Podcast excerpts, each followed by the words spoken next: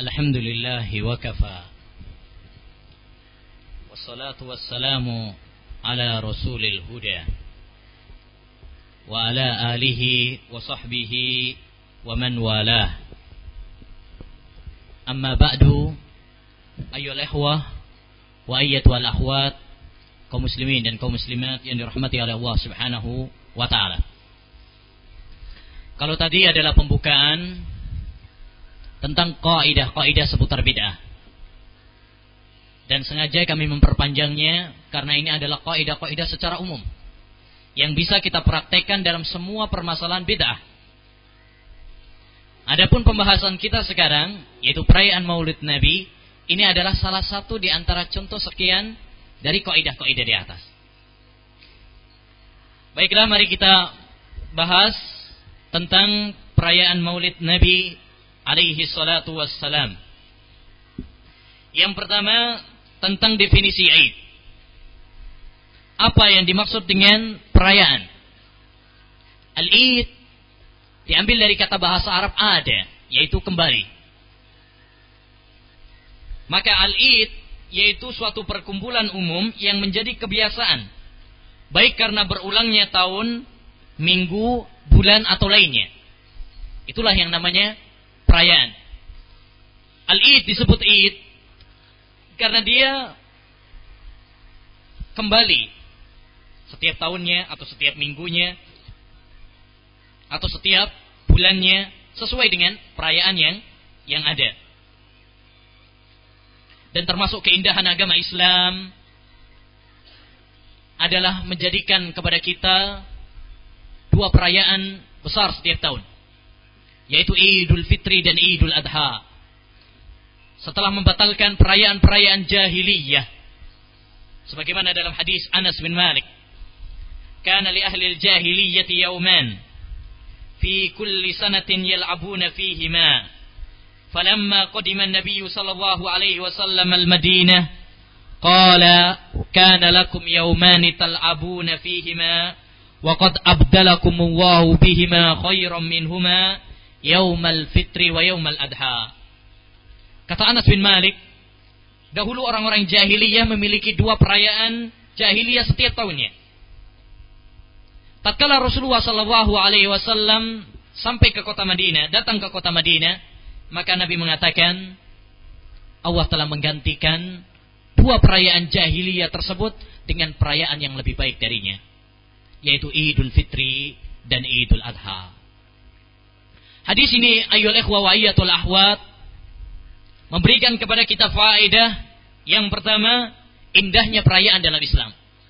Kalau kita perhatikan perayaan dalam Islam yaitu Idul Fitri dan Idul Adha setiap tahunnya akan kita dapati bahwa perayaan dalam Islam jatuh setelah ibadah kepada Allah Subhanahu wa taala. Idul Fitri jatuh setelah kaum muslimin melakukan puasa yang merupakan rukun Islam yang ketiga. Dan Idul Adha jatuh setelah kaum muslimin ya, dalam ibadah 10 awal bulan Dhul Hijjah. Ya. Dan setelah kurban. Dan di sana ada haji dan sebagainya. Karena memang perayaan yang sebenarnya adalah perayaan untuk mengungkapkan kegembiraan karena ibadah kepada Allah Subhanahu wa taala. Karena ketaatan kepada Allah Subhanahu wa taala. Kul bifadlillahi wa birahmatihi fabidzalika falyafrahu huwa khairum mimma yajma'un. Katakanlah dengan karunia dan rahmat Allah Subhanahu wa taala hendaknya mereka bergembira. Ya, para ulama mengatakan dengan rahmat dan karunia Allah maksudnya adalah dengan nikmat Allah berupa Al-Qur'an dan sunnah Nabi sallallahu alaihi wasallam. Kegembiraan ada dua macam. Kegembiraan yang terpuji yaitu seorang bergembira karena ketaatan kepada Allah Subhanahu wa taala, karena ibadah kepada Allah Subhanahu wa taala. Dan yang kedua adalah kegembiraan karena kesombongan dan dalam kemaksiatan kepada Allah Subhanahu wa taala. Faedah yang kedua dari hadis ini menunjukkan kepada kita indahnya Islam juga. Di mana Islam tatkala melarang dia juga memberikan jalan keluar. Tatkala Islam membatalkan perayaan-perayaan jahiliyah, Islam memberikan gantinya, yaitu perayaan dalam Islam, Idul Fitri dan Idul Adha. Hal ini sebagaimana Allah Subhanahu wa taala melarang kepada kita perzinahan, menghalalkan kepada kita pernikahan, mengharamkan kepada kita pencurian, eh, mengharamkan kepada kita pencurian, menghalalkan jual beli. Ya, mengharamkan riba, menghalalkan jual beli dan seterusnya. Karena Islam adalah agama yang indah. Melarang ya perayaan-perayaan yang menyerupai jahiliyah tapi membolehkan kepada kita mensyariatkan kepada kita perayaan-perayaan yang sesuai dengan agama Islam. Yang ketiga, termasuk faedah dari hadis ini adalah bahwa perayaan itu harus ada dalilnya. Karena perayaan adalah ibadah. Tidak boleh kita membuat-buat perayaan yang tidak diizinkan dalam agama Islam. Sungguh menakjubkan ucapan Al-Imam Ibn Rajab Al-Hambali dalam kitab beliau Lataiful Ma'arif. Beliau mengatakan uh, dalam kitab beliau Fathul Bari, Syarah Bukhari. Beliau mengatakan, sesungguhnya perayaan tidaklah diadakan berdasarkan logika dan akal. Sebagaimana dilakukan oleh ahlul kitab sebelum kita. Tetapi berdasarkan syariat dan dalil. Ya. Sesungguhnya perayaan tidaklah diadakan berdasarkan logika dan akal.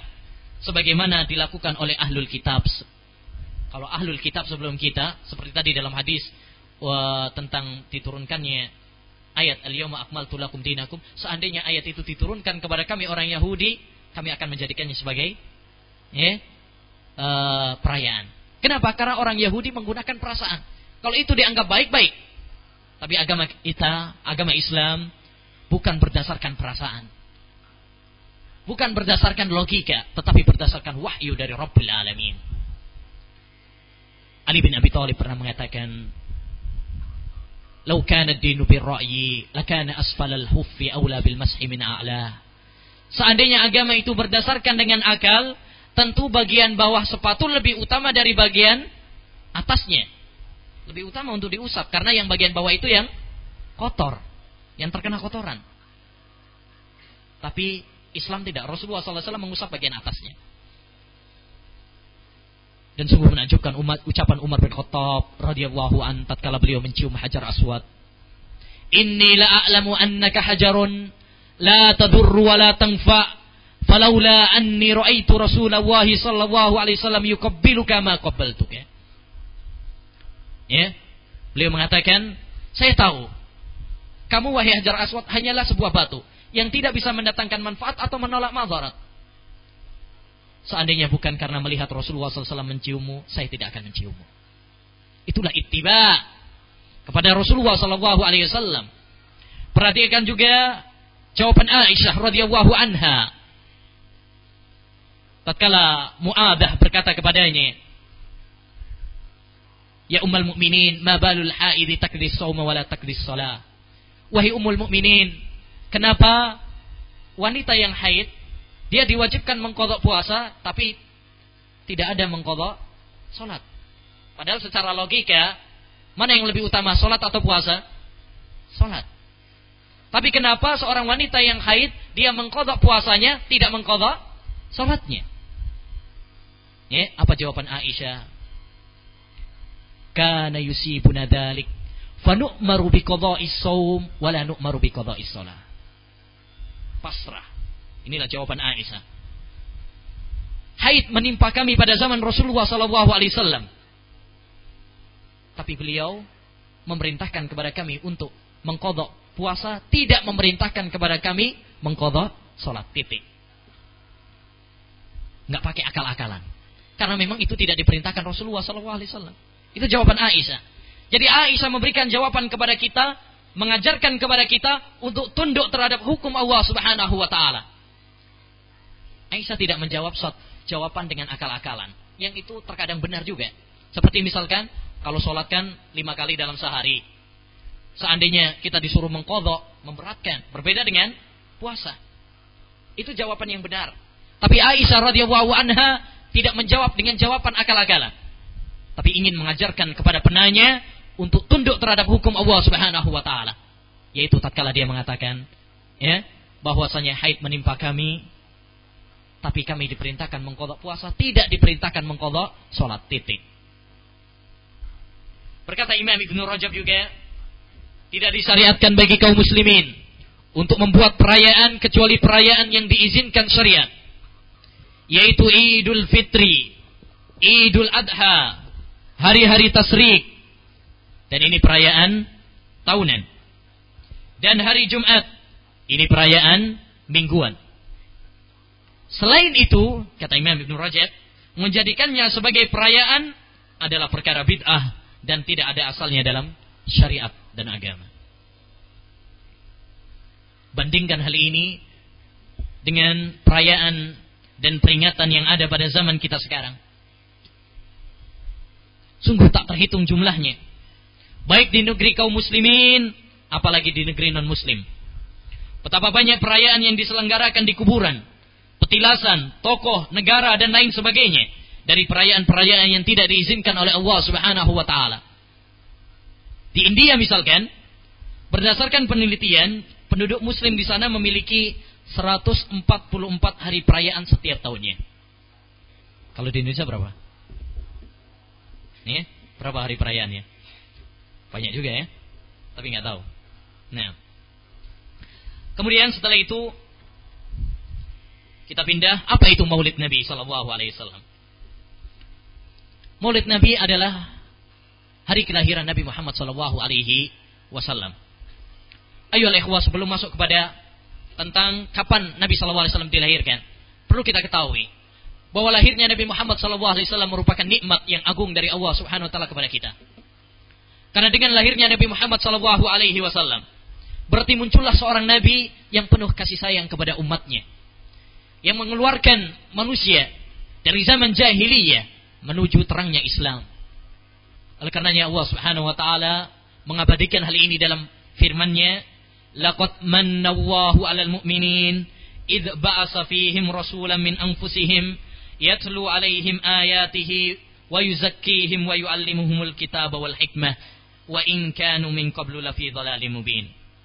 Allah Subhanahu wa taala memberikan nikmat kepada orang-orang yang beriman tatkala mengutus kepada mereka seorang rasul dari jenis mereka sendiri, dari manusia, bukan dari jin, bukan dari malaikat. Ya, bahkan dari suku mereka sendiri, yaitu Quraisy. Yatlu alaihim ayati yang membacakan kepada mereka ayat-ayat Al-Qur'an. Wa yuzakkihim dan mentazkiyah, mensucikan mereka. Dakwah Nabi sallallahu alaihi wasallam adalah tazkiyatun nufus, pembersihan jiwa, pensucian hati, Membersihkan hati ini dari kotoran-kotoran syirik, kotoran-kotoran hurafat, keyakinan-keyakinan sesat, dan sebagainya. Oleh karenanya kita tidak membutuhkan penyucian jiwa dengan cara-cara yang tidak diajarkan oleh Nabi Muhammad SAW. Dari sini, ma'asyiral muslimin wal muslimat rahimani wa rahimakumullah. Hendaknya bagi kita untuk bersyukur kepada Allah Subhanahu wa taala atas kelahiran Nabi Muhammad SAW. Alaihi Wasallam. Namun, apakah tanda syukur kita tersebut? Ya, kita ungkapkan dengan mengadakan perayaan-perayaan jahili, perayaan-perayaan, ataukah ya dengan ittiba terhadap sunnah Nabi Muhammad SAW. Alaihi Wasallam. Berbagai keyakinan manusia mewarnai kelahiran Nabi Muhammad SAW. Alaihi Wasallam. Sebagian di antara mereka berkeyakinan bahwa malam kelahiran Nabi Shallallahu Alaihi Wasallam adalah malam yang paling utama, bahkan lebih utama dari malam Lailatul Qadar. Ya, ini dinukil dari kitab Mafahim Yajibu Antusahah karya Syekh Sayyid Alwi Al-Maliki. Ya, beliau mengatakan bahwa malam kelahiran Nabi itu lebih utama dari malam Lailatul Qadar. Dan ini adalah berlebihan. Sangat berlebihan. Oleh karenanya dibantah oleh Imam Ali Al-Qari dalam kitabnya beliau mengatakan mengatakan seperti ini adalah tidak benar. Karena keutamaan malam Lailatul Qadar ada dalilnya dalam Al-Qur'an. Lailatul Qadri khairum min alfi syahr. Sedangkan keutamaan hari kelahiran Nabi SAW tidak ada dalilnya. Baik dalam Al-Quran maupun hadis Nabi Muhammad SAW. Sebagian mereka berkeyakinan hari itu sangat penuh berkah. Sampai bila suatu makanan dibacakan padanya maulid Nabi, maka Allah akan mengampuni orang yang memakannya. Dan air yang dibacakan maulid akan mendatangkan seribu cahaya dan rahmat, serta mengeluarkan seribu kegelapan. Sebagian lagi berkeyakinan bahwa rumah yang dibacakan maulid di dalamnya, maka akan tercegah dari mara bahaya. Bila meninggal dunia, maka Allah akan memudahkannya untuk menjawab pertanyaan mungkar dan nakir. Ini adalah keyakinan-keyakinan yang berlebihan terhadap hari kelahiran Nabi Muhammad Wasallam. Baik. Kembali kepada inti permasalahan. Kapan Nabi Wasallam dilahirkan?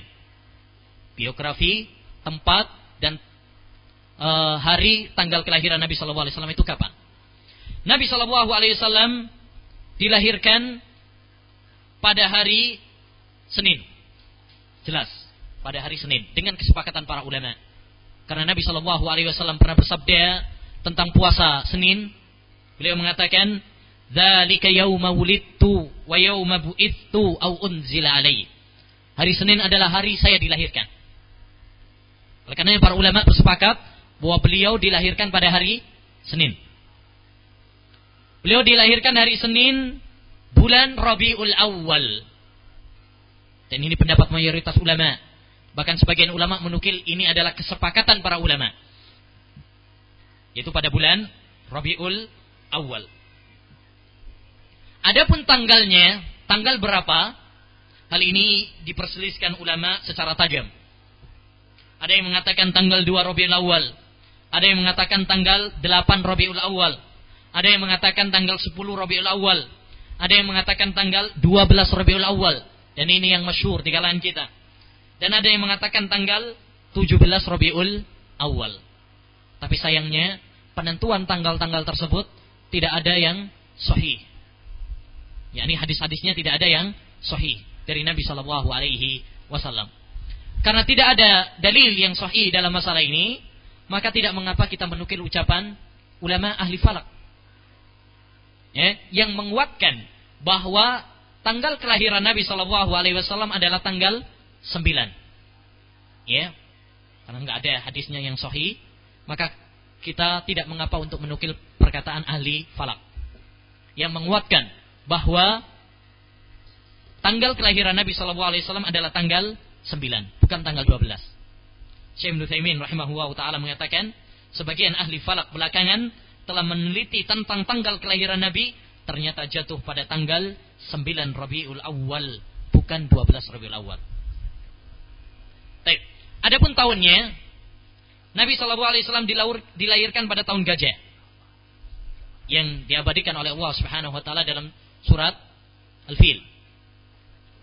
Berdasarkan ucapan Ibnu Abbas, wulida Rasulullah Shallallahu Alaihi Wasallam yaumal fil. Rasulullah Sallallahu Alaihi Wasallam dilahirkan pada tahun gajah dan ini juga merupakan kesepakatan para ulama. Adapun tempatnya di mana Nabi Shallallahu Alaihi Wasallam dilahirkan, para ulama bersepakat bahwa beliau dilahirkan di Mekah. Beliau dilahirkan di kota Mekah, Al-Mukarramah. Hanya saja Mekah tempat persisnya mana?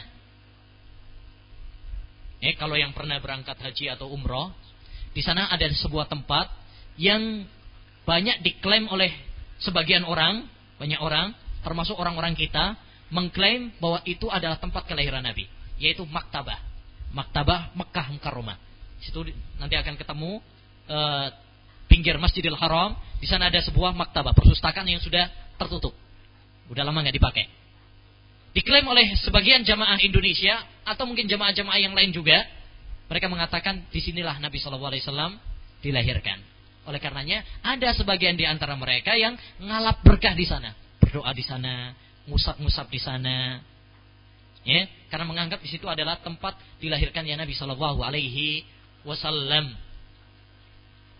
Nah, tetapi penentuan ini bahwasanya itu adalah tempat kelahiran Nabi sallallahu alaihi tidak benar menurut ahli sejarah. Ya, karena menentukan itu adalah tempat kelahiran Nabi membutuhkan bukti yang otentik. Sedangkan hal itu tidak ada. Dan perlu kita ingat bahwa Nabi dan para sahabat serta salafus saleh tidak begitu perhatian untuk menentukan tempat-tempat uh, yang tidak digunakan sebagai ibadah. Ya, adapun sa'i, uh, uh, sofa, marwa misalkan atau arafah, mina, karena tempat itu dijadikan ibadah, maka mereka perhatian. Tapi kalau tempat-tempat yang tidak dijadikan sebagai tempat ibadah, mereka tidak perhatian. Ya, mereka lebih perhatian kepada yang lebih mulia daripada itu. Jihad di jalan Allah, menebarkan sunnah, menebarkan ilmu, dakwah, dan sebagainya.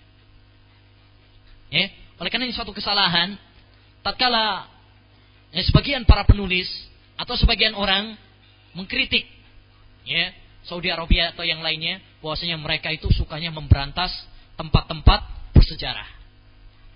Ya, tempat-tempat bersejarah. Nah, tidak mengapa bagi seorang pemerintah untuk memberantas tempat-tempat yang tidak digunakan untuk ibadah kalau itu malah berdampak negatif. Bukankah Umar bin Khattab dahulu pernah memotong pohon Hudaybiyah karena dianggap ya, atau dikhawatirkan akan menjurus kepada hulu kepada Nabi Muhammad sallallahu alaihi wasallam. Baik. Kemudian kita lanjutkan sejarah perayaan Maulid Nabi. Ayyuhal ikhwah wa ayyatul ahwat kaum muslimin dan kaum muslimat rahimani wa rahimakumullah. Perlu kita ketahui bahwa perayaan Maulid Nabi sallallahu alaihi wasallam tidak pernah dikenal pada zaman Nabi sallallahu alaihi wasallam. Tidak pernah dikenal pada zaman sahabat Nabi sallallahu alaihi wasallam. Tidak pernah dikenal pada zaman tabi'in.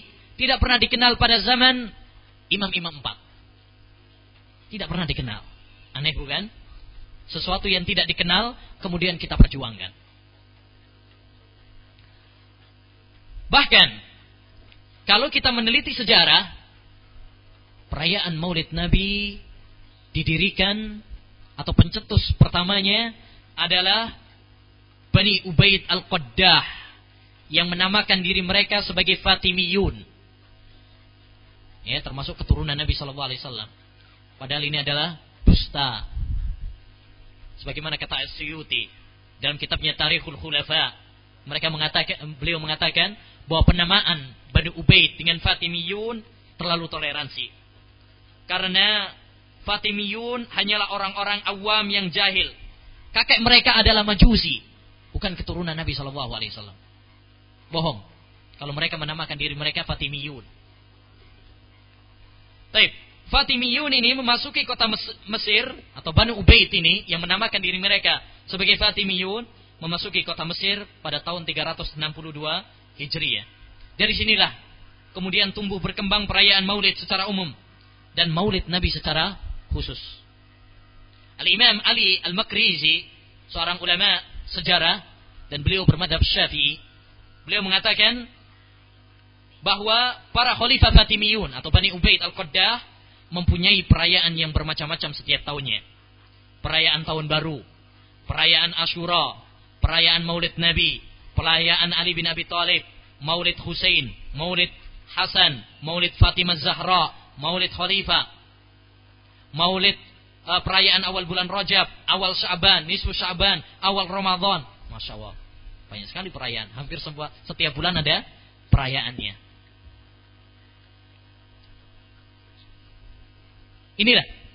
Ini pencetus perayaan maulid Nabi. Yaitu siapa? Bani Ubaid Al-Qaddah. Mereka lah yang dikatakan oleh Al-Ghazali dalam kitabnya Fadhaihul Batiniyah bahwa mereka ini, yaitu Banu Ubaid Al-Qaddah ini, adalah orang-orang yang menampakkan sebagai orang Syiah, padahal mereka adalah orang yang murni kafir. Ya. Anehnya, ma'asirul muslimin wal muslimat rahimani wa rahimakumullah. Dengan bukti sejarah di atas dan ya lebih lengkapnya untuk baca kita apa loncat-loncat aja. Dengan bukti-bukti sejarah di atas, anehnya sekarang terjadi pemutarbalikan fakta. Dikatakan bahwa pencetus perayaan Maulid Nabi alaihi salam adalah Salahuddin Al-Ayyubi. Dari mana bukti sejarah seperti ini? Bahwa yang pertama kali mengadakan perayaan Maulid adalah Salahuddin Ayyubi. Tanya kepada ustadz-ustadz atau kiai-kiai yang ada, di kitab sejarah mana, atau di kitab hadis mana, bahwa yang pertama kali mengadakan perayaan Maulid Nabi adalah Salahuddin Al-Ayyubi. Gak ada. Ini adalah pemutar balikan fakta. Bahkan kalau kita mau jujur, Salahuddin Al-Ayyubi dialah yang memberantas Banu Ubaid Al-Qaddah. Ya, karena Banu Ubaid Al-Qaddah ini dia tidak suka dengan siapa? Salahuddin Ayyubi. Bahkan dalam sejarah mereka sangat berusaha untuk membunuh Salahuddin Ayyubi. Dan Salahuddin Ayyubi pun ya berusaha untuk membantai mereka, menghancurkan mereka karena mereka inilah yang menjadi uh, duri dalam peperangan merawat, uh, perang salib. Mereka yang membantu orang-orang kafir dalam menghancurkan kaum muslimin. Maka sebelum menghancurkan orang kafir, ya, maka Salahuddin Ayyubi membantai dulu mereka. Karena inilah orang-orang yang membantu mereka. Lihat di Afghanistan atau di Irak, rata-rata yang memberi jembatan orang-orang kafir kepada untuk membantai kaum muslimin adalah orang-orang yang berlagak Islam. Orang-orang munafik yang menampak diri menampakkan diri mereka kepada Islam tapi pada asalnya mereka bukan Islam. Nah, jadi apa yang populer di kalangan masyarakat bahwa yang pertama kali merayakan Maulid Nabi atau pencetus perayaan Maulid Nabi adalah Salahuddin Ayyubi, ini adalah dusta, tidak ada faktanya. Tidak ada bukti sejarahnya. Ya, bahkan ini adalah terbalik secara sejarah terbalik. Karena justru Salahuddin Ayyubi yang memberantas eh, Banu Ubaid Al-Qaddah yang mereka adalah pencetus perayaan Maulid Nabi. Nah, selanjutnya kita masuk pada pembahasan hukum perayaan Maulid Nabi. Menghukumi sesuatu ini boleh atau tidak bukan masalah yang ringan. Oleh karenanya kita, ayo ikhwah, tidak boleh gegabah dalam menghukumi ini bid'ah, ini syirik. Semuanya harus dibangun di atas ilmu. Al-Imam Al-Bukhari membuat sebuah bab dalam sahihnya bab al-ilmu qabla al-qawli wal amal. Bab ilmu itu sebelum mengucapkan dan sebelum beramal. Jadi sebelum kita mengucapkan sesuatu, sebelum kita melakukan sesuatu, ilmui terlebih dahulu. Fa'lam annahu la ilaha illallah wastaghfir li. Ketahuilah bahwasanya tidak ada ilah yang hak kecuali Allah Subhanahu wa taala dan istighfarlah. Demikian juga dalam masalah maulid. Kita nggak boleh gegabah menghukuminya kecuali berdasarkan dalil-dalil Al-Quran dan hadis Nabi Shallallahu Alaihi Wasallam. Sebagaimana firman Allah Subhanahu Wa Taala, "Fa in tanaza'tum fi syai'in farudduhu ila Allahi war Rasul in kuntum tu'minuna billahi wal yawmil akhir. Apabila kalian berselisih pendapat tentang sesuatu, maka kembalikan kepada Allah, yaitu Al-Qur'an. Kembalikan kepada ya, Rasulullah, yaitu hadis Rasulullah sallallahu alaihi wasallam. Jangan kepada kebanyakan orang atau ke, kepada pendapat si fulan dan si fulan. Karena itu semuanya bukan para, uh, sebuah timbangan kebenaran. Betapa banyak apa kata banyak orang, tapi ternyata menyelisih kebenaran. Wa intuti aktsara fil ardi yudhilluka an. Kalau kamu mengikuti apa kata banyak orang, mereka akan menyesatkan kamu dari jalan Allah Subhanahu wa taala. Jadi, banyaknya orang bukan suatu timbangan kebenaran. Kebenaran itu ditimbang apabila sesuai dengan Al-Qur'an dan sunnah Nabi Muhammad sallallahu alaihi wasallam. Setelah kita memperhatikan ayat-ayat dan mengembalikan masalah ini kepada Al-Quran dan hadis Nabi Shallallahu Alaihi Wasallam, ternyata kita tidak dapat dalil satupun yang menguatkan tentang adanya perayaan Maulid Nabi. Bahkan dalil-dalil yang ada menguatkan bahwa perayaan Maulid Nabi merupakan perkara yang baru alias bid'ah dalam agama Islam. Ya. Yang pertama, ya, dalil-dalil yang menguatkan hal ini Seandainya perayaan Maulid Nabi ini disyariatkan, tentu akan dijelaskan oleh Nabi sebelum wafatnya. Karena Allah telah menyempurnakan agamanya. Dan ini sudah kita bahas dalam poin yang pertama tentang Islam adalah agama yang sempurna. Tidak ada satu permasalahan pun dalam agama ini yang tidak dijelaskan oleh Nabi Muhammad SAW. Kalau kita mengatakan bahwasanya perayaan Maulid Nabi ini, kita tanya kepada mereka, apakah Nabi mengetahuinya ataukah tidak. Kalau mereka mengatakan tidak tahu, berarti menuduh Nabi Wasallam jahil. Kalau mereka mengatakan ada dalilnya, kita tanya mereka apa dalilnya. Paling dalil-dalil umum, dalil-dalil umum yang insya Allah nanti akan kita bahas ya, dalam syubhat. Dalil-dalil umum tentang misalkan cinta Nabi, pengagungan kepada Nabi dan sebagainya. Dan ini tidak benar. Tadi sudah kita katakan tentang bid'ah hakikiyah dan bid'ah idofiyah. Dalil yang umum harus sesuai dengan contoh Nabi Shallallahu Alaihi Wasallam dan praktek para sahabat Nabi Shallallahu Alaihi Wasallam. Jadi ayo ikhwah, seandainya perayaan Maulid itu disyariatkan, tentu akan dijelaskan oleh Nabi. Karena Nabi tidak mungkin menyembunyikan risalah. Al yauma akmaltu lakum dinakum.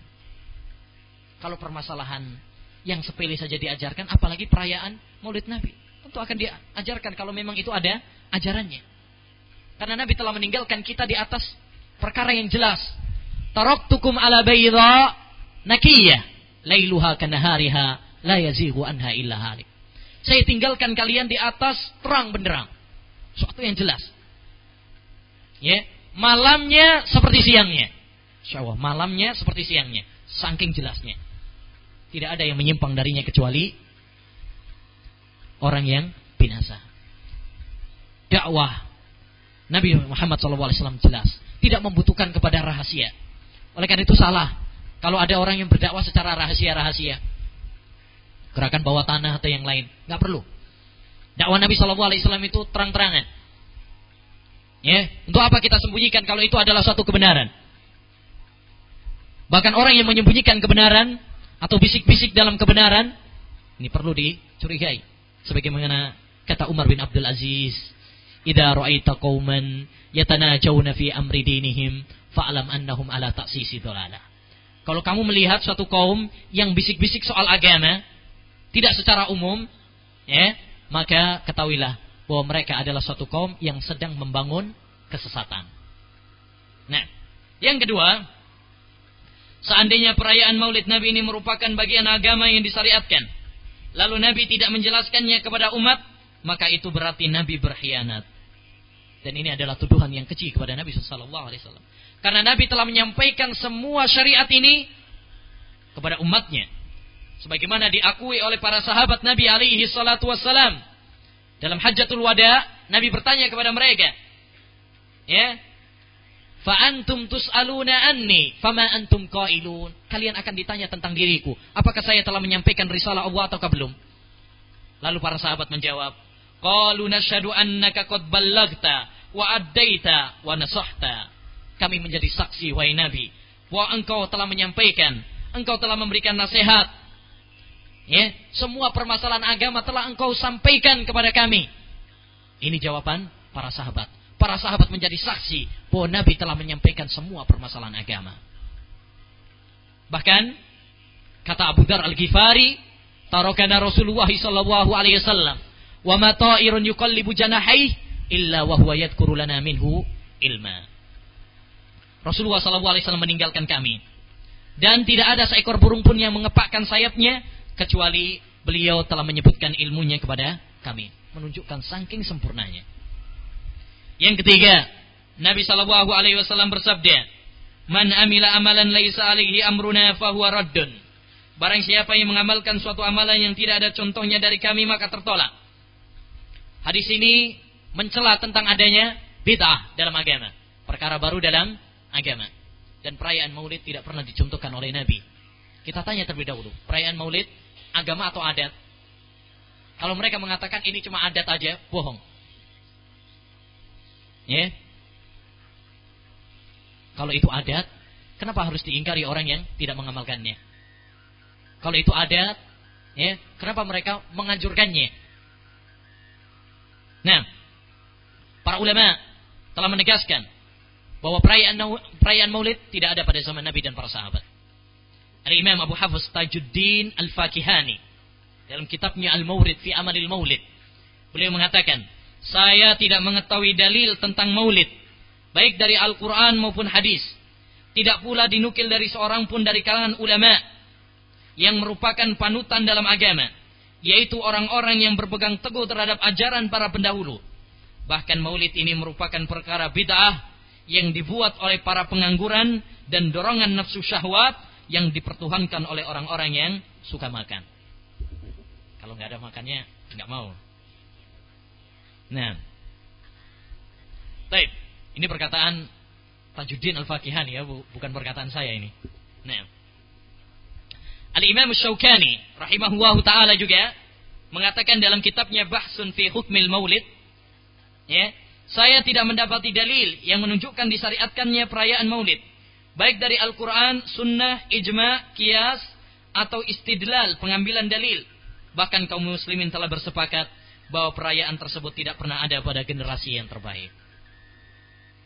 Ya, itu perkataan para ulama yang menegaskan bahwa perayaan Maulid tidak pernah ada dalam zaman Nabi dan para sahabat. Yang ketiga, seandainya perayaan Maulid ini disyariatkan. Yang keempat ya. Keliru itu. Yang keempat, seandainya perayaan Maulid ini disyariatkan, niscaya tidak akan ditinggalkan oleh para sahabat dan para generasi utama khairun nasi korni. Sebaik-baik manusia adalah generasiku. Dan sebagaimana kata Imam Ibnu Katsir, "Lau kana khairan lasabakuna ilaih." Seandainya itu adalah suatu kebaikan, tentu para sahabat dan para ulama ussalaf mendahului kita. Siapa yang lebih cinta kepada Nabi Shallallahu Alaihi Wasallam? Kita ataukah para sahabat Nabi? Tentu orang yang mengetahui sejarah cintanya Nabi Shallallahu cintanya para sahabat kepada Nabi akan menjawab para sahabat yang lebih cinta daripada kita. Ya, tidak mengapa kita sebutkan bagaimana kecintaan para sahabat kepada Nabi Shallallahu Alaihi Wasallam agar kita tahu bahwa para sahabat tatkala meninggalkan perayaan Nabi bukan berarti karena mereka ya uh, tatkala mereka meninggalkan perayaan Nabi itu karena cintanya kepada Nabi Shallallahu Alaihi Wasallam. Seandainya perayaan Maulid Nabi itu sebagai bukti cinta kepada Nabi, tentu para sahabat akan melakukannya. Ali bin Abi Thalib pernah, dikat, pernah ditanya, "Kaifa kana hubbukum li Rasulillah?" Bagaimanakah cinta kalian yaitu para sahabat kepada Rasulullah sallallahu alaihi wasallam? Maka beliau mengatakan, "Kana wallah ahabba ilaina min amwalina wa auladina wa abaina wa ummahatina." wa minal ma'il barid ala dhama. Demi Allah, Rasulullah sallallahu alaihi wasallam lebih kami cintai daripada harta-harta kami, daripada anak-anak kami, daripada orang tua kami, ayah dan ibu kami, dan daripada air yang segar bagi orang yang kehausan. Orang yang haus, yang paling dicari adalah air yang segar. Lebih daripada itu kami mencintai Nabi Shallallahu Alaihi Wasallam. Perhatikan juga ucapan Zaid ibnu Datinah. Ya, tatkala beliau disandra oleh orang-orang kafir dan akan dihukum mati. Maka Abu Sufyan yang waktu itu masih musyrik bertanya kepada Zaid ibnu Datinah. Ya, unshiduka billah ya Zaid. Atuhibbu anna Muhammadan al-an indana makanak nadribu unukahu wa innaka fi ahlik. Wahai Zaid, bersumpahlah karena Allah Subhanahu wa taala. Jujurlah, apakah kamu suka? Apakah kamu senang kalau seandainya Muhammad yang berada dalam posisimu? Lalu kami penggal lehernya. Sedangkan kamu enak-enakan dengan istrimu di rumah. Apa kata Zaid? Wallahi ma uhibbu anna Muhammad al-an fi makanihi alladhi huwa fi tusibuhu syaukatun tu'di wa inni jalisun min fi ahli. Demi Allah, saya tidak suka, saya tidak senang kalau Muhammad sekarang berada di tempatnya terkena duri sedikit pun. Subhanallah. Kena duri saja saya nggak suka.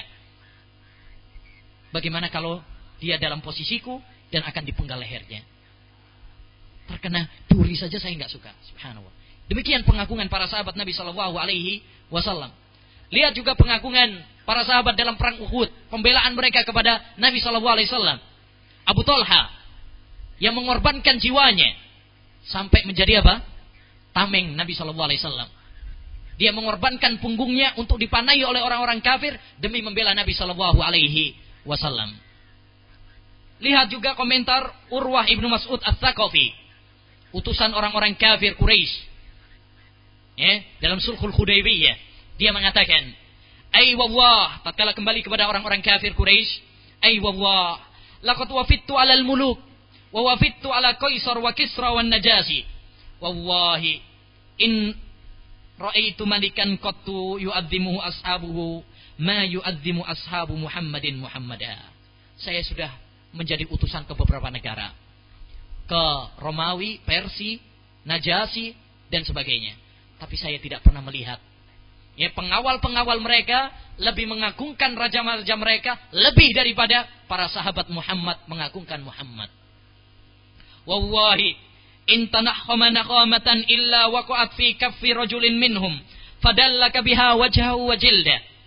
Tidaklah Muhammad meludah kecuali ludahnya nanti akan diambil oleh ya, uh, salah seorang sahabat Nabi Shallallahu Alaihi Wasallam lalu diusapkan ke wajah dan kulitnya. Wa ida amarohum ibtadaru amrohu. Kalau dia memerintahkan kepada mereka suatu perintah, mereka langsung menganjur uh, melakukannya. Wa ida tawaddu'a kadu yaktatiluna ala wudu'ihi. Kalau Nabi Shallallahu alaihi wasallam wudu, ya mereka seakan-akan ya bertengkar rebutan air wudunya. Wa idza takallama khafidhu aswatahum indah. Kalau beliau berbicara, mereka akan mendengarkan ya, uh, suara beliau dan akan diam. Yahidduna an-nadhara ilaihi ta'dhiman lahu.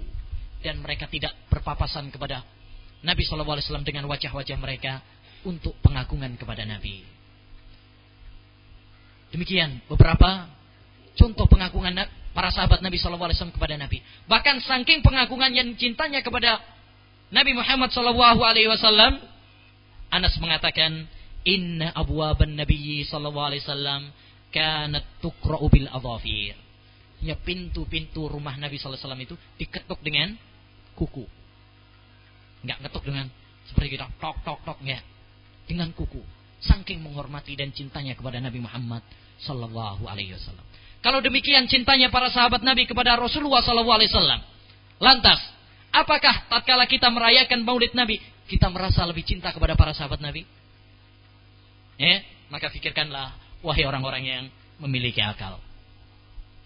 Yang kelima, perayaan maulid Nabi termasuk tasyabuh dengan orang-orang Nasara yang merayakan maulid Nabi Isa alaihissalam sedangkan menyerupai mereka hukumnya haram. Dan ini termasuk kaidah dalam Islam yang dijelaskan secara bagus oleh Syekhul Islam Taimiyah dalam kitabnya Iqtida' Siratil Mustaqim. Bahwa termasuk kaidah yang dibawa oleh Nabi sallallahu alaihi wasallam adalah menyelisihi orang-orang kafir. Nabi bersabda man tasyabbaha biqaumin fahuwa minhum. Barang siapa yang menyerupai suatu kaum, maka dia termasuk mereka. Kalau menyerupai orang-orang yang baik, menyerupai para sahabat, menyerupai para salaf yang tidak merayakan maulid, maka dia bersama mereka. Dan siapa yang menyerupai orang-orang kafir, menyerupai Bani Qaddah, Al-Ubaidiyah, pencetus para maulid Nabi, maka dia akan dikumpulkan bersama mereka. Yang terakhir, perayaan maulid Nabi merupakan uh, banyak sekali memiliki kemungkaran-kemungkaran. Perayaan maulid Nabi bermacam-macam. Ada sebagian di antara mereka cukup membacakan Al-Quran, kemudian apa namanya uh, sejarah Nabi Shallallahu Alaihi Wasallam secara ringkas, kemudian mungkin makan, makan, kalau makan itu harus itu, eh, makan secukupnya, kemudian selesai. Ada yang cukup sampai di situ saja. Ini pun tidak boleh, menurut pendapat yang kuat. Dan yang dibolehkan para ulama yang membolehkan Maulid Nabi ini maksudnya. Jadi para ulama, sebagian para ulama yang membolehkan perayaan Maulid Nabi seperti misalkan Asyuti atau Ibnu Hajar, maksudnya adalah maulid Nabi yang tidak ada kemungkarannya. Dan yang kedua adalah maulid Nabi yang di sana ada kemungkaran-kemungkarannya. Dan ini yang sekarang banyak. Eh, tidak ada perayaan maulid Nabi yang sepi dari kemungkaran-kemungkaran. Dan perayaan maulid Nabi yang perlu kita ketahui di sini ada faedah yang berharga. Perayaan maulid Nabi yang dicampur dengan kemungkaran-kemungkaran ini diingkari secara tegas dan keras oleh tokoh pendiri organisasi Islam besar di Indonesia yaitu Muhammad Hasim Al-Ash'ari ya Al-Jombangi ya nah tertulis dalam kitabnya seperti itu Al-Jombangi yang juga pendiri Pondok Pesantren Tebu Ireng dia memiliki sebuah kitab judulnya At-Tambihatul Wajibat liman yasna'u maulid bil munkarat beberapa peringatan wajib untuk orang yang berbuat kemungkaran dalam maulid. Di awal buku tersebut dan itu saya cantumkan dengan bahasa Arabnya. Buku tersebut tertulis dengan bahasa Arab. Ya, saya cantumkan bahasa Arabnya. Sangat menarik sekali ucapan beliau. Amalul maulid alal wasfil ladhi wasaftu awalan haram. Ya, merakukan perayaan maulid dengan sifat yang telah saya sifatkan yaitu yang campur dengan kemungkaran dan maksiat hukumnya adalah haram. La yahtalifu fi hurmatihi isnan. Tidak berselisih tentang haramnya dua orang. Wala yantatikhu fi man'ihi anzan.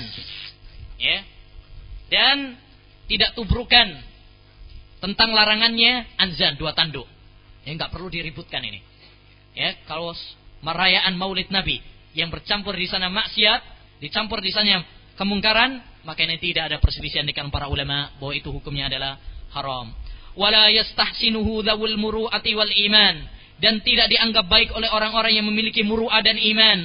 Wa innama yarghabu fihi man tumisat basiratuh. Dan orang yang menghendakinya adalah orang yang telah uh, hilang pandangannya. Wastaddat fil ma'akili wal masyaribi raghbatuh. Dan dia adalah orang yang sangat syahwat, senang makan dan minum. Ya, bukan saya juga ya. Wala yakhafu fil ma'asi laumata laim dan dia tidak khawatir ya dalam berbuat maksiat. Enggak malu. Wala yubali annahu minal adhaim dan orang yang tidak peduli bahwasanya itu adalah perbuatan dosa besar. Wa kadza tafarruju alai wal khuduru fi demikian juga orang yang menyaksikan dan menghadirinya wa i'ta'ul mali li ajli atau nyumbang untuk perayaannya fa inna dzalika kullahu haram semua itu hukumnya adalah haram. Syadidut tahrim. Sangat diharamkan. Lima fihi minal mafasidi. Allati satudkaru insyaallah fi akhir tambihat. Karena adanya kerusakan-kerusakan dan kemungkaran-kemungkaran yang akan kami sebutkan di akhir kitab. Ini ucapan Al-Ustaz Muhammad Hasim Al-Ash'ari. Ya, pendiri organisasi besar ya, di negeri kita ini. Lantas bagaimanakah sekiranya kalau seandainya beliau melihat dan menyaksikan perayaan-perayaan maulid yang diadakan oleh para pengikutnya? Tentu beliau akan mengingkari. Tapi demikianlah bid'ah. Sebagaimana kata Imam Al-Barbahari, jangan kamu meremehkan bid'ah. Karena setiap bid'ah itu awalnya kecil. Tapi kemudian lambat laun akan menjadi besar. Karena ini kita nggak boleh meremehkan suatu kemungkaran. Karena kemungkaran kalau kita remehkan, besar, besar, besar. Seperti kalau ter, kita terluka, kalau diremehkan, ya akan membesar, membesar dan menjadi parah. Kemudian beliau menyebutkan beberapa kemungkaran maulid. Yang pertama, musik dan permainan sejenis judi. Ini kayaknya udah udah satu hal yang biasa. Kalau perayaan maulid ada nyanyiannya, dikeluar fatayatnya. Ya. Para pemudi-pemudi yang melantunkan lagu-lagu atau kosidah-kosidahnya. Mungkar. Yang itu diingkari sendiri oleh ya, uh, pendiri organisasi ini. Yang kedua, pemborosan. Karena mengeluarkan harta untuk mendukung keharaman. Innal mubadzirina kanu ikhwana syayatin. Dan sekarang Masya Allah. Ya, perayaan maulid dibuat begitu mega. Yang seandainya dana-dana perayaan tersebut digunakan untuk membantu orang fakir atau orang yang terkena bencana tentu akan lebih bermanfaat daripada mereka kepada mereka. Yang ketiga, terang-terangan dalam maksiat. Terang-terangan dalam maksiat. Sedangkan Rasulullah SAW bersabda, "Kullu ummati mu'afa illal mujahirun." Setiap umatku ini akan diampuni oleh Allah Subhanahu wa taala kecuali orang yang terang-terangan dalam maksiat. Yang keempat, bersifat nifak. Karena dia menampakkan cinta kepada Nabi Shallallahu Alaihi Wasallam, padahal sebenarnya tidak cinta kepada Nabi. Yang kelima, apabila para santri melakukan hal ini, ini masih ucapan beliau ya. Apabila para santri melakukan hal ini, kemudian seorang alim diam tidak mengingkari, maka ini akan menyebabkan orang-orang awam akan menyangkah bolehnya atau bahkan kebaikan hal itu dalam syariat. Dan ini termasuk uh, akibat diamnya orang alim. Orang alim kalau dia duduk menghadiri kemungkaran-kemungkaran dan dia tidak mengingkari, orang awam akan mengatakan, "Oh, ini baik, buktinya itu si fulan itu atau orang alim tersebut atau Pak Ustadz itu hadir. Seandainya itu adalah mungkar nggak mungkin dia datang ya kan? Itu alasan. Nah, dan di antara kemungkaran maulid juga dan ini adalah sudah selesai dari ucapan beliau.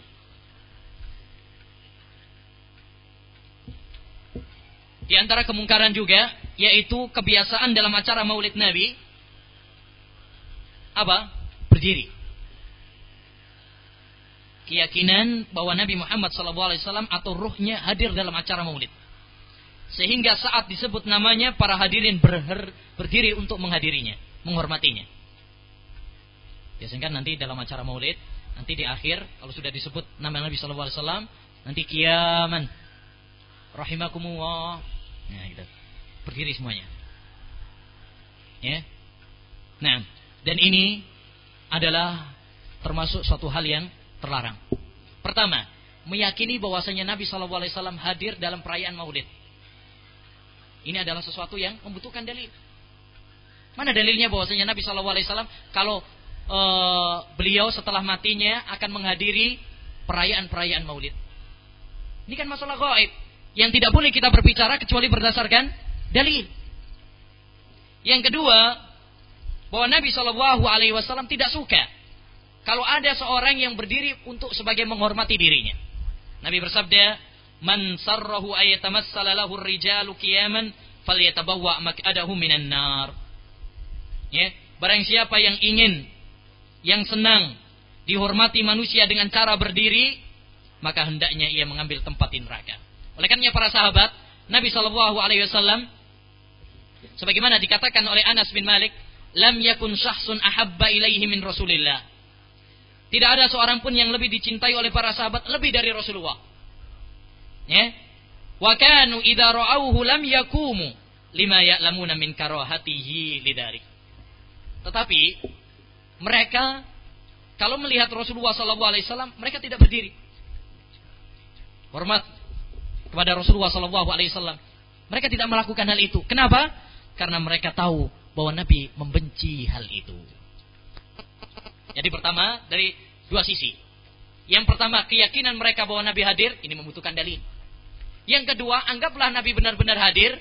Cara kita untuk menghormatinya dengan berdiri Nabi tidak suka sebagaimana dikatakan oleh Anas bin Malik. Oleh karenanya para sahabat tidak ya berdiri kalau Nabi SAW hadir karena Nabi e, mengetahui e, karena Nabi SAW membenci hal hal itu. Karena Nabi adalah seorang yang tawadu, memiliki akhlak yang luhur, bukan orang yang sombong, orang yang congkak, tidak. Beliau tidak ingin agar kalau umatnya seperti melakukan seperti yang dilakukan kepada para raja, para pemimpin, tidak. Dan di antara kemungkaran maulid Nabi alaihi salatu wasalam adalah munculnya banyak hadis-hadis yang dusta yang di atas namakan Nabi sallallahu alaihi wasallam seperti hadis laula kalaula ma khalaqtul aflaq seandainya bukan karena kamu wahai Nabi saya tidak menciptakan ya uh, makhluk dan hadis awwalu ma khalaqallahu nuru nabiyyika ya Jabir awal makhluk yang diciptakan oleh Allah adalah cahaya Nabi wahai Jabir semua ini adalah hadis yang tidak ada asalnya. Atau hadis yang biasa juga laris. Man aqama maulidi kuntu lahu syafi'an yaumal qiyamah. Wa man anfaqa dirhaman fi maulidi faka'annama anfaqa jabalan minad dhahabi fi sabilillah. Masya Allah. Barang siapa yang mengadakan maulidku, maka saya akan memberikan syafaat besok pada hari kiamat baginya. Dan siapa yang menginfakkan, mensodakohkan satu dirham untuk perayaan maulidku seakan-akan dia ya, menginfakkan satu gunung emas. Hadis ini adalah hadis yang dusta, tidak ada sanatnya. Di kitab mana? Eh, di kitab I'anatul Talibin. Kitab I'anatul Talibin bukan kitab hadis dan itu pun tidak dinasabkan kepada Nabi, tapi dinasabkan kepada sebagian salaf Abu Bakar, Umar, Utsman. Itu pun nggak ada juga. Karena Abu Bakar dan Umar mereka nggak melakukan perayaan Maulid Nabi. Jadi hadis ini bukan hadis, bukan juga perkataan para sahabat.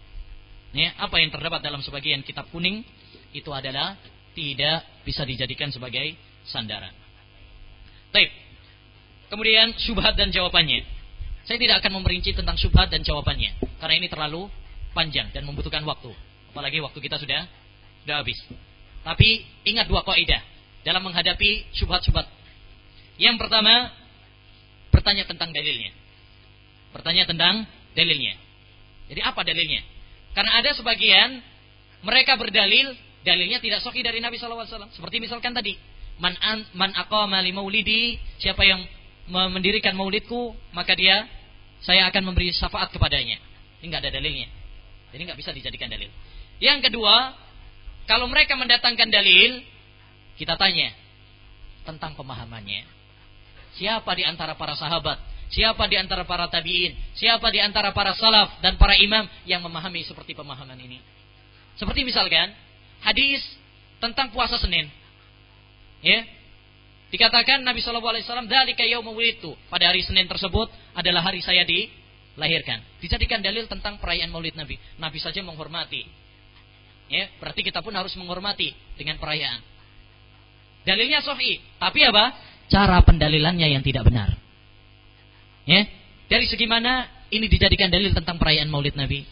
Nabi SAW puasa Senin dengan puasa merayakannya, bersyukurnya dengan puasa. Loh kok kita malah makan-makan? Ya kan? Ini menyelisih. Nah, jadi itu adapun subhat-subhat yang lainnya antum bisa baca sendiri. Ya, baik. Kemudian pembahasan yang terakhir adalah cinta Rasul. Ya, cinta Rasul. Ini penting karena banyak orang menganggap bahwa orang yang tidak merayakan maulid Nabi berarti tidak cinta Rasul SAW. Cinta Rasul yang sejati bukan dengan perayaan maulid Nabi yang cuma sekali dalam setahun. Peraya, uh, cinta kepada Nabi SAW adalah suatu kewajiban bagi setiap muslim dalam setiap menitnya, bahkan dalam setiap detiknya. Dia harus cinta kepada Nabi SAW. Dan ini diwujudkan dengan yang pertama membenarkan ucapan Nabi SAW. Membenarkan hadisnya. Tidak mendustakannya yang kedua, ya, dengan mengikuti Nabi Shallallahu alaihi wasallam, sunnahnya. Laqad kana lakum fi Rasulillah uswatun hasanah. Yang ketiga, mengamalkan perintahnya dan menjauhi larangannya. Jangan kita mengaku cinta kepada Nabi, tapi larangannya kita langgar, perintahnya kita abaikan. Kata Imam Syafi'i, "Lau kana hubbuka sadiqa, la ata'ta. Innal muhibba liman yuhibbu muti'u." Muti'u. Seandainya cintamu sejati, pasti kamu akan ya, e, taat kepadanya. Sungguhnya orang yang cinta itu adalah orang yang mentaati orang yang dicintainya. Baik, demikian juga termasuk cinta kepada Nabi SAW adalah menebarkan sunnahnya dan membela hadis-hadisnya. Sekalipun orang banyak mencelanya. Inilah tata cara cinta kepada Nabi Shallallahu Alaihi Wasallam. Ya, bukan dengan cara perayaan-perayaan yang seperti itu.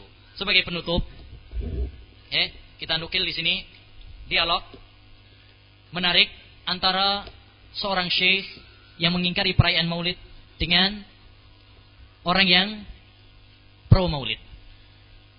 Ya. Kata syekh, apakah Maulid merupakan amal ketaatan ataukah kemaksiatan? Orang yang kontra mengatakan jelas ketaatan. Ya. Uh, orang yang pro Maulid mengatakan jelas ketaatan dong. Maulid Nabi, cinta kepada Nabi itu. Apakah Nabi mengetahui ketaatan tersebut atau tidak mengetahuinya? Ya, jawab saya. Ya. Kemudian orang itu mengat, mengatakan jelas Nabi mengetahuinya. Nggak mungkin dia mengatakan Nabi nggak mengetahuinya. Karena kalau mengatakan Nabi tidak mengetahuinya berarti menuduh Nabi adalah jahil. Kemudian saya mengatakan apakah Nabi menyampaikannya ataukah menyembunyikannya? Apakah Nabi menyampaikan perayaan maulid Nabi atau menyembunyikannya? Datangkan kepada saya contoh dari Nabi tentang perayaan Maulid. Dia nggak bisa jawab. Diamnya saudara berarti menunjukkan Nabi tidak menyampaikannya. Ya, jadi ini uh, adalah satu bukti bahwasanya kita tatkala tidak merayakan Maulid Nabi bukan berarti kemudian tidak contoh kepada tidak cinta kepada Nabi Shallallahu Alaihi Wasallam dan sebagai penutup, ya perhatikan apa yang dikisahkan oleh Al Makrizi dan ini adalah satu kisah yang sangat menarik sekali untuk dijadikan perhatian bagi kita. Al-Makrizi bercerita dalam biografi Ismail bin Yusuf Al-Inbabi. Dia merayakan maulid Nabi setiap tahun. Saya ingat dia pernah mengadakan perayaan maulid sebagai adat kebiasaannya. Pada bulan Rabiul Awal tahun 799 Hijriyah. Maka manusia pun banjir untuk menghadiri acara tersebut. Bahkan halaman pun penuh dengan para hadirin. Dengan kehadiran orang-orang alim. Mereka pun melakukan bermacam-macam kefasikan pada malam itu. Karena campur aduk laki-laki nakal dengan perempuan maka menurut berita yang valid bahwa pagi itu dijumpai botol-botol khamr yang diminum pada malam harinya lebih dari 50-an botol dan dibuang di pinggir sawah. Beberapa perawan pun malam itu menjadi tidak perawan lagi. Lampu-lampu dinyalakan dengan mengeluarkan biaya yang banyak sekali.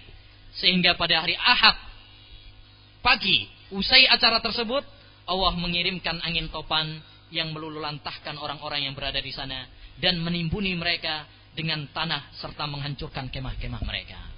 Kisah ini menjadikan pelajaran bagi kita. Bahwasanya tidaklah bencana dan musibah yang menimpa kita kecuali karena kemaksiatan kita. Hendaknya kita sadar. Dharul fasadu fil barri wal bahri bima kasabat aidin nas. Ya telah nampak kerusakan di daratan dan di lautan karena ulah perbuatan manusia. Demikianlah ayu ikhwah rahimani wa rahimakumullah pembahasan yang dapat kita sampaikan tentang polemik perayaan Maulid Nabi Sallallahu Alaihi Wasallam. Selanjutnya kita baca beberapa pertanyaan semampunya.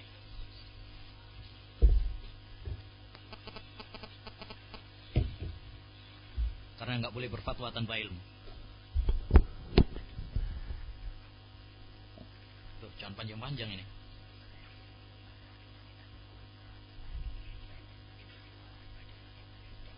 Kalau Rasulullah Shallallahu Alaihi Wasallam puasa Senin, karena lahirnya hari Senin, apakah boleh kita puasa pada saat hari tanggal kelahiran kita? Boleh atau tidak? Tidak. Ya, misalkan dilahirkan pada hari Rabu, berarti pada hari Rabu kita Nah, ibadah itu ya, ingat kaidah.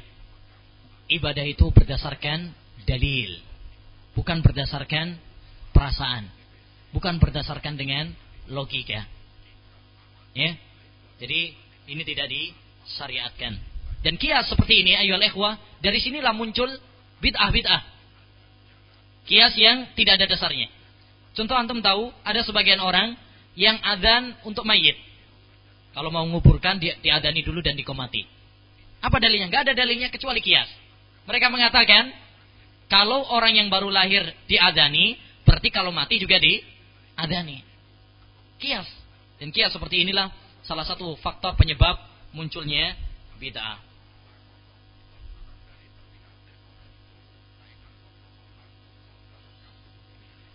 Bagaimana membantah orang yang mengatakan yang melakukan yasinan tahlilan maulid mereka mengatakan itu bukan ibadah mahdoh. Bohong. Kalau itu bukan ibadah. Ya kan? semua orang mengakui bahwasanya itu adalah satu ibadah. Kalau itu bukan ibadah, ya, kalau itu bukan ibadah, hanya sekedar main-main saja, kenapa kemudian mereka menganjurkannya? Kemudian kenapa mereka memperjuangkannya dan membelanya? Ya kan? Bahkan mungkin mencela orang-orang yang mengingkarinya atau membitakannya. Kalau itu hanya sekedar adat biasa saja. Dan ini nggak mungkin ya, ikhwan. Ini hanyalah sekedar kebohongan semata mengatakan bahwasanya itu hanyalah adat istiadat saja. Bukankah di sana ada zikir? Di sana ada acara-acara agama dan sebagainya. Nah, jadi ini adalah satu hal yang tidak diterima. Bagaimana cara kita mengetahui sesuatu yang bid'ah atau bukan? Patokannya adalah uh, apakah itu diajarkan oleh Nabi Shallallahu Alaihi Wasallam dan para sahabatnya ataukah bukan? Ya, apakah itu pernah diajarkan oleh Nabi Shallallahu Alaihi Wasallam dalam masalah ibadah. Sekali lagi dalam masalah ibadah, bukan dalam masalah dunia. Kemudian setelah itu kita e, membaca keterangan para ulama. Ini sangat membantu sekali. Dan di sana ada kaidah, kaidah dalam mengetahui bid'ah. Pembahasannya cukup panjang. Ya.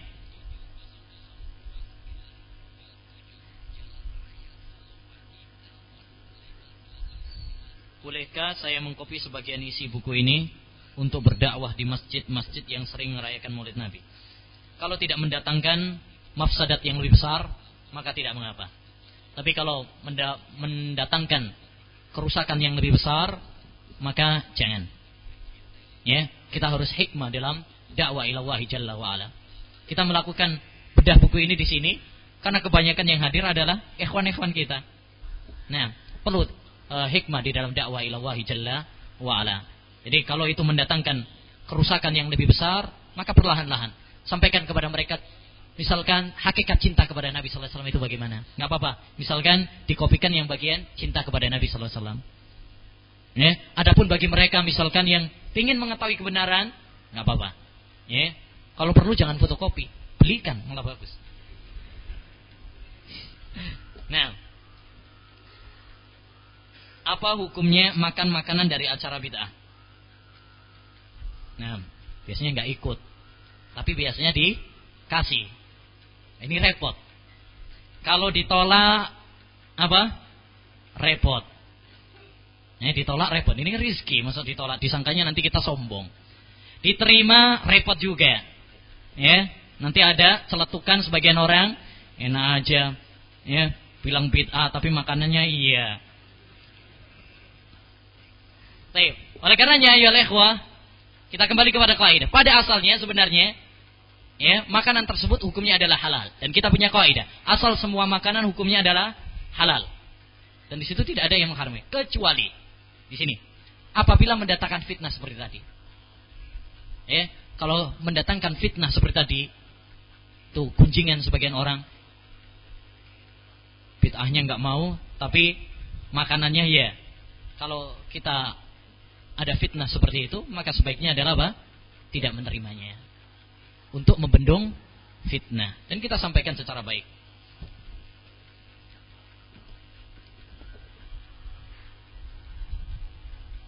Apa hukumnya merayakan hari Imlek, hari Valentine? Tasyabuh. Kalau tahlilan aja nggak boleh apalagi Imlek. Apalagi Valentine Day. Nah,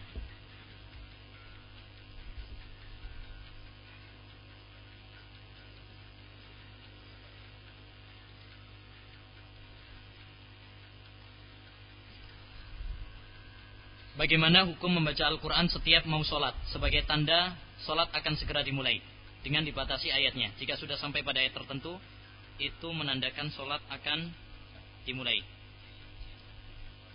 Maksudnya murotal sebelum sebelum adzan itu ya. Kalau itu maksudnya, maka itu adalah perkara yang bid'ah. Sebagaimana dikatakan oleh Ibnul Hajj dan Imam Ibnu Hajar al-Asqalani bahwa memutar murotal sebelum adzan. Biasanya kan ada atau sebelum jumatan ya diputar murotal atau membacakan ayat-ayat atau solawatan maka ini adalah perbuatan yang bid'ah. Tidak ada ajarannya dalam uh, agama. Adapun kalau misalkan uh, membaca Al-Quran sendiri maka ini tidak mengapa. Membaca Al-Quran sebelum misalkan sebelum sholat sambil nunggu imam misalkan membaca sholat eh, membaca Al-Quran maka ini tidak mengapa Bagaimana politik dalam Islam? Politik dalam Islam adalah politik yang sesuai dengan Al-Quran dan Sunnah Nabi Shallallahu Alaihi Wasallam. Ya, itu politik yang syar'i. Oleh karenanya para ulama menulis kitab-kitab dalam ilmu politik. Bukankah Syekhul Islam Taimiyah punya kitab Siyasah Syar'iyyah? Ya. Dan para ulama-ulama yang yang lainnya. Adapun politik yang sekarang banyak dipermainkan oleh orang-orang adalah politik orang-orang Yahudi, orang-orang kafir. Termasuk ucapan yang bagus dari Syekhul Albani rahimahullah tentang masalah politik. Beliau mengatakan, "Minas siyasatil yaum tarkus siyasa." Termasuk politik syar'i pada zaman sekarang ini adalah meninggalkan politik. termasuk politik syar'i pada zaman kita sekarang ini adalah meninggalkan politik. Politik apa? Politik orang-orang kafir. Ya, yang dibangun di atas demokrasi, kemudian berujung kepada demonstrasi, ya, dan sebagainya.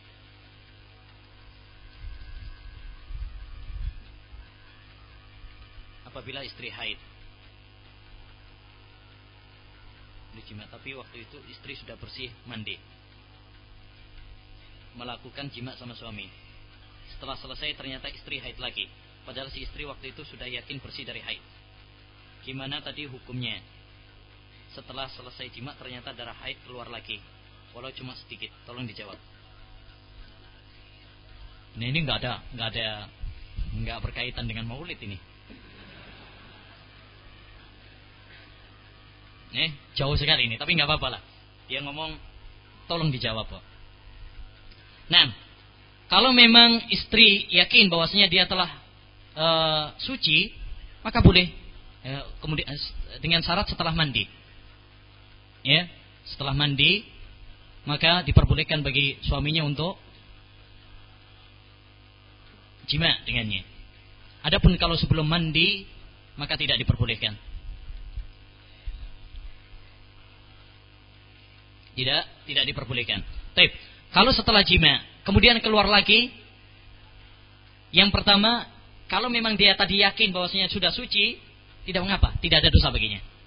Karena yakin sudah suci. Kalau keluar lagi setelah jima kok keluar lagi, maka nggak boleh lagi. Karena sekarang keluar haid lagi. Ya, ibrohnya adalah dengan apa? Suci. Ya, kalau memang sudah suci, maka boleh. Setelah mandi tentunya. Kalau keluar lagi, nggak boleh lagi. Nunggu lagi. Ya. Baik. Itu, itu seperti misalkan dalam nifas. Ya, itu sering terjadi pada kaum wanita. Terus kan belum 40 hari sudah apa? Sudah suci. Ya, setelah sholat, misal mandi, sholat, bergaul dengan suaminya dan sebagainya, kemudian beberapa hari berikutnya apa? Keluar lagi. Maka itu berarti masih darah nifas sampai 40 hari. Kalau setelah 40 hari, maka apa yang keluar darinya itu namanya darah istihadah. Bagaimana sikap seorang pegawai yang tempat kerja atau majikannya merayakan hal yang semacam itu. Sedangkan ada perintah dari majikan dan dikhawatirkan adanya madarat apabila mengingkarinya secara terang-terangan. La ta'ata li mahlukin fi maksiatil khaliq. Tidak ada ketaatan kepada makhluk dalam hal maksiat kepada Allah Subhanahu wa taala. Bertakwalah kepada Allah Subhanahu wa taala dan ya sampaikanlah dengan cara yang yang baik dengan cara yang lemah lembut. Ya, Allah Subhanahu wa taala akan memberikan jalan keluar yang baik untuk kita. Wa may yattaqillaha yaj'al lahu mahraja. Barang siapa yang bertakwa kepada Allah, maka Allah akan memberikan jalan keluar. Nah, tidak boleh bagi kita untuk ikut-ikutan taat kepada orang tua atau taat kepada majikan ya, untuk mengikuti perayaan-perayaan jahiliyah. Hendaklah kita sampaikan uzur kepada mereka. Dan kita harus toleransi. Ini adalah agamaku. Nah, banyak bid'ah yang mudah tersebar dan mudah diterima oleh masyarakat awam. Salah sebab salah satu sebabnya mereka merasa amalan-amalan bid'ah tersebut mendatangkan manfaat bagi mereka. Misalnya membuat hati menjadi ayem, tentrem dan lainnya. Bagaimana menasihati kepada masyarakat awam yang demikian? Karena amalan-amalan bid'ah yang banyak tersebar juga disebarkan, disebarkan oleh orang-orang yang dianggap tokoh agama. Ini adalah was-was syaitan.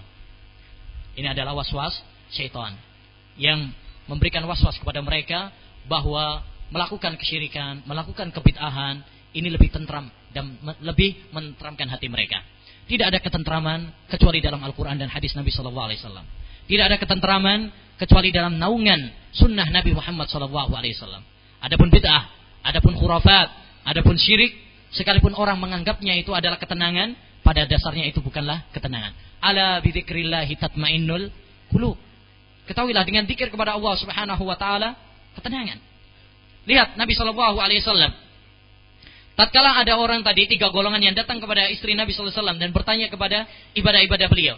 Bukankah mereka menganggap itu adalah menenangkan hati mereka? Dan itu adalah tazkiyatun nufus untuk penyucian jiwa mereka? Tapi tatkala hal itu tidak sesuai dengan sunnah Nabi maka Nabi menegur mereka. Jadi tazkiyatun nufus, ketentraman hati itu hanya ada di dalam Al-Quran dan Sunnah Nabi Shallallahu Alaihi Wasallam. Adapun cara-cara yang lainnya, kalau itu dianggap menenteramkan hati, itu hanyalah was-was dari syaitan.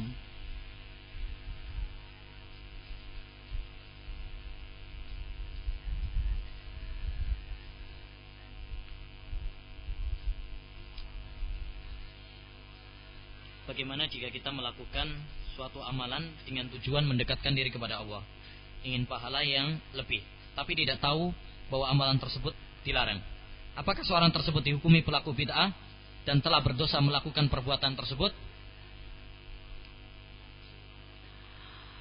yakni jika melakukan suatu amalan dengan tujuan mendekatkan diri kepada Allah tapi tidak tahu bahwa amalan tersebut dilarang yakni tidak ada Contohnya, nggak tahu ternyata itu adalah bid'ah. Apakah seorang tersebut dihukumi melakukan bid'ah? Ya, tetap di, dihukumi melakukan suatu bid'ah. Tapi apakah dia dianggap sebagai mubtadi ahlul bid'ah? Ini lain urusannya. Ya, kalau dia memang jahil, tidak mengerti, maka dia tidak dihukumi sebagai mubtadi. Tapi dia telah melakukan amalannya tetap bid'ah. Ya, tapi apakah dia dianggap sebagai ahlul bid'ah? Ini tidak, karena dia adalah orang yang jahil. Seperti kalau ada orang yang melakukan kekafiran. Kalau ada orang yang melakukan kekafiran. Dan dia tidak tahu. Amalannya tetap dia dianggap sebagai melakukan suatu kekufuran. Tapi apakah dia dianggap kafir? Tidak. Tidak setiap orang yang melakukan kekufuran dianggap sebagai kafir. Ya, kalau memang ada udur. Bukankah dahulu disebutkan oleh Nabi Shallallahu Alaihi Wasallam ada seorang yang saking gembiranya untanya kembali, makanan perbekalan safarnya kembali, lalu dia mengatakan, Allahumma anta abdi wa ana rabbuk. Ya Allah, kamu adalah hambaku, saya adalah Robmu. Mengatakan Allah adalah hambanya, dia adalah Robnya. Bukankah ini adalah ucapan yang kufur? Ucapan kufur, ucapannya. Tapi apakah pelakunya disebut sebagai kafir? Tidak. Kenapa? Karena orang tersebut ya mengatakannya karena saking gembiranya. Orang kalau saking gembira atau saking sedihnya, kadang salah ngomong. Salah ngomong. Oleh karena itu suatu kaidah yang perlu diperhatikan oleh semuanya, laisa kullu man waqa'a fil bid'ah atau laisa kullu man waqa'a fil kufri yaqa'u usmul kufri alaih. Tidak setiap orang yang melakukan kekufuran berarti dia dianggap sebagai kafir. Demikian juga laisa kullu man waqa'a fil bid'ah yaqa'u usmul bid'ati alaih. Tidak semua orang yang melakukan suatu kebid'ahan lalu dia dianggap sebagai ahlul bid'ah. Benar dia melakukan bid'ah, tetap. Ya, amalannya bid'ah. Tapi apakah dia dianggap sebagai ahlul bid'ah? Tidak. Syekhul Islam Taimiyah dan As-Satibi mengatakan bahwasanya yang namanya mubtadi yaitu adalah orang yang membuat suatu bid'ah, satu membuat uh, aturan yang baru dalam agama, kemudian mendakwahkannya dan memperjuangkannya. Adapun sebagian orang kadang hanya cuma ikut-ikutan dan sebagainya, maka ini sulit untuk menghukumi mereka sebagai ahlul bid'ah.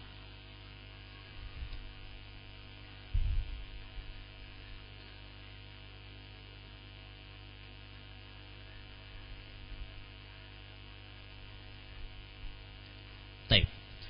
Demikian ayolah wah rahimani wa rahimakumullah yang dapat kita kaji dalam pertemuan kali ini. Kita mohon kepada Allah Subhanahu wa taala untuk menjadikannya sebagai ilmu yang bermanfaat dan amal saleh dan menjadikan apa yang kita pelajari ini adalah hujjah bagi kita dan bukan hujjah alaina. Hujjatun lana la alaina. Subhanakallahumma bihamdika asyhadu an la ilaha anta astaghfiruka wa atubu ilaik. Assalamualaikum warahmatullahi wabarakatuh.